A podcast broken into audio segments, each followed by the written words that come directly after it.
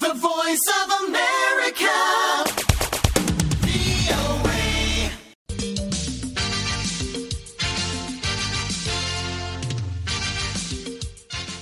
የኢትዮጵያ መንግስት የተራዘመውን የሥራ ዘመን ከትናንት በስቲያ ሰኞ ሲጀምር ፕሬዚደንት ሳህለ ወርቅ ዘውዴ ለሕዝብ ተወካዮችና ለፌዴሬሽን ምክር ቤቶች ጥምር ጉባኤ ባደረጉት የመክፈቻ ንግግር ላይ በርካታ ነጥቦችን አንስተዋል።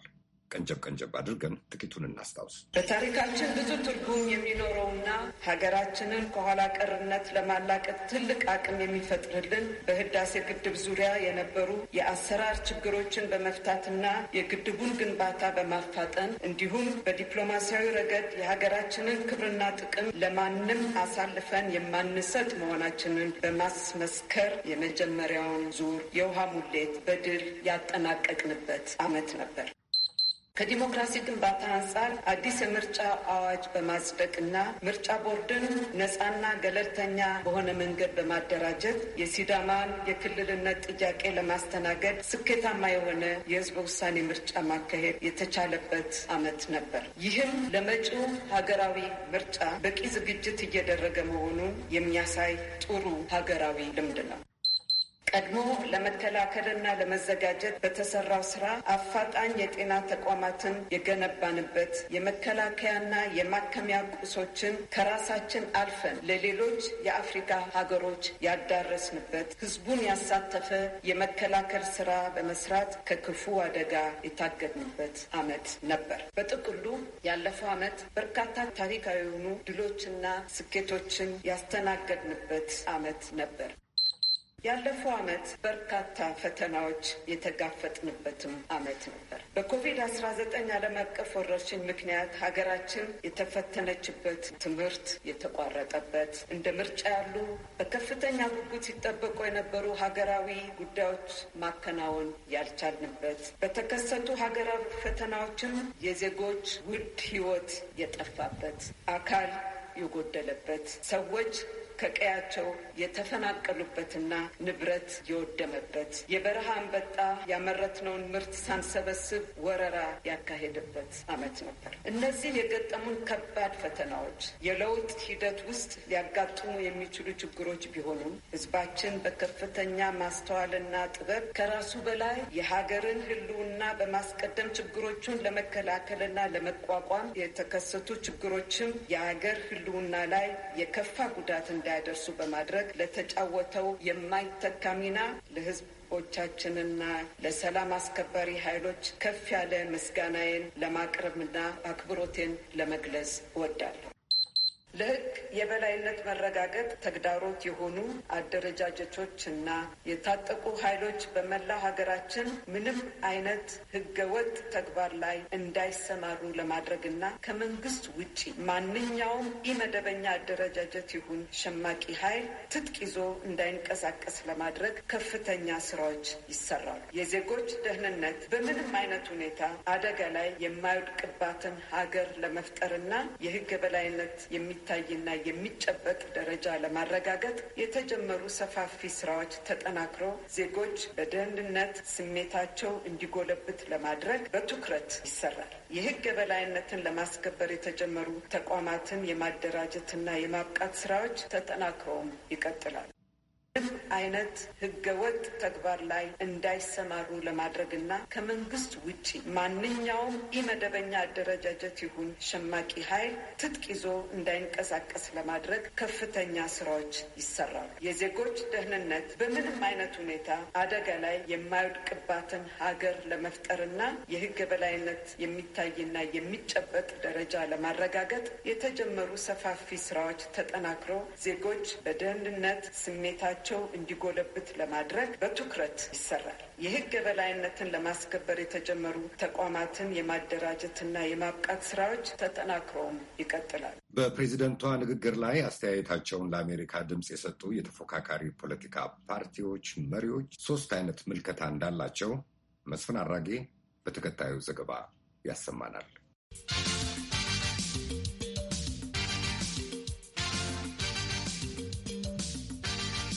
የፕሬዚዳንቷ ንግግር የኢትዮጵያን ትክክለኛ ገጽታ ያንጸባርቃል የሚሉ ድምጾች በአንድ ወገን ያስተጋባሉ። በሌላው ወገን ደግሞ ከዚህ ቀደም ከነበረው ያልተለየ ስኬት ላይ የተንጠለጠለ ነው ሲሉ የተቹም አልጠፉ። በአንጻሩ መታከልና በአጽንኦት መዘርዘር የነበረባቸው ርዕሰ ጉዳዮች ተዘለዋል የሚል ነጥብ የሚያነሱ ነበሩ። የትግራይ ዴሞክራሲያዊ ፓርቲ ሰብሳቢ ዶክተር አረጋይ በርሄ የፕሬዚደንት ሳህለወርቅ የመክፈቻ ንግግር ከሞላ ጎደል ኢትዮጵያ የነበረችበትን ያሳየ የነገ ጉዞዋንም ያመላከተ እንደነበር ጠቅሰዋል። የፕሬዚዳንታችን ንግግር ትክክለኛ የሀገሪቱን ገጽታ ያሉትን ተግዳሮችና ውጤቶች በትክክል ያስቀመጡት ይመስለኛል። ለቱ ያስገኘው ስኬቶች በፖለቲካም ይሁን በዲፕሎማሲያዊ በሌላው የእድገት ዘርፍም በደንብ አድርገው አስረድተውናል። ይሄ ሲባል ተግዳሮች የሉም ማለት አይደለም። በዚያ ላይ የነበሩ ተግዳሮችን አስቀምጠዋል። ፕሬዚዳንቷ ያልጠቀሱት ወይም በዝርዝር ያላስቀመጡት መንግስትንና ሕዝብን የተገዳደሩ ችግሮች ግን ነበሩ ይላሉ ዶክተሩ። አንዳንድ የሚታዩ ግጭቶች ዘርዘር ባለመልኩ አላስቀመጡም። በተለይ ህገ መንግስቱን የሚጻረረው ምርጫ ቦርድን የሚጻረረው ትግራይ ላይ ሸፍቶ ያለው የድሮ ህወሀት አመራር በሚመለከት ዛ ወደ ዝርዝር አልገቡም። ለምን እንዳልገቡ ወደ ዝርዝር ደግሞ ይገባኛል ካለው ጊዜ አንጻርና ከመድረኩ ሁኔታም ይመስለኛል። የኢዜማ ሊቀመንበር የሸዋስ አሰፋም ፕሬዝዳንቷ ለሁለቱ ምክር ቤቶች ያቀረቡት ሪፖርት ስኬትንም ተግዳሮትንም ማካተቱን አውስተዋል። መሰረታዊ የሆነውን የምርጫ ጉዳይ ግን በጥልቀት ያልዳሰሰ ብለውታል። በተወሰነ ደረጃ የተገለጸ ግን በደንብ ትኩረት ሊሰጥ እና በአጽንኦት ሊገለጽ የሚገባ ዘርዘር ባለም ሁኔታ ለህዝቡ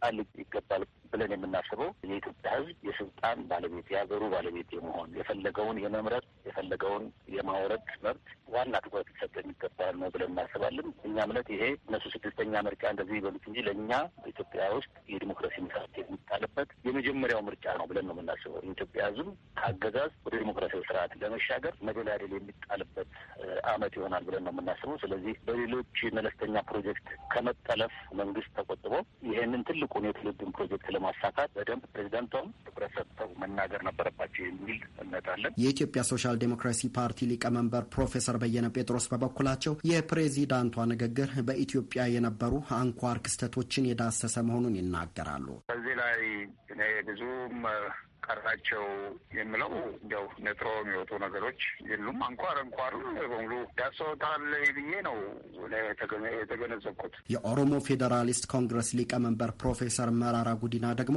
ጥያቄያችንና የፕሬዚዳንቷ ንግግር አይገጣጠምም ሲሉ ገልጸዋል። እኛ እየጠየቅን ያለ ነውና እነሱ ደግሞ ትኩረት አቅጣጫ የሚሉት እየተራራቀ ነው የተራራቀ ነው። አዎ ለምሳሌ እኛ ዋናው ጉዳይ በዚህ አመት ሰላማዊ ምርጫ ለማድረግ የሚያስችሉ ሁኔታዎች ላይ አጥብቆ መስራት ያስፈልጋል። ሙሉ ብሔራዊ መግባባት ተባለ እንጂ አንድ ሁለት ሶስት ተብሎ በዛ ላይ መንግስት በቁርጠኝነት መስራት መፈለጉና ለመፈለጉን በተለይ መፈለጉን የሚያሳይ በቂ ምልከታ የለን። ፕሮፌሰሩ ህግ በመጣሱ በኩል የመንግስትም ድርሻ እንዳለበት ያስረዳሉ። ብዙ ጊዜ የሚነሳው የህግ በላይነት የሚባለው ነው። የህግ በላይነትን ማን ነው የሚያበላሸው? ማን ነው የሚያጠፋው? ማን ነው ያስተናከለው? እነዚህ እነዚህ ነገሮች ላይ ወደ እዚህ ይገባል። ያ እየጠየቅን ያለ ነው። የህግ በላይነት በዋናነት እየተጣሰ ያለው በገዢው ፓርቲ ነው። በዋናነት ገዢ ፓርቲ ብቻም ባይሆን በዋናነት እየተጣሰ ያለው በገዢ ፓርቲ ነው። ምናልባት የመንግስታቸውን ጭንቀት ተናግሮ ሊሆን ይችላል። ግን አጠቃላይ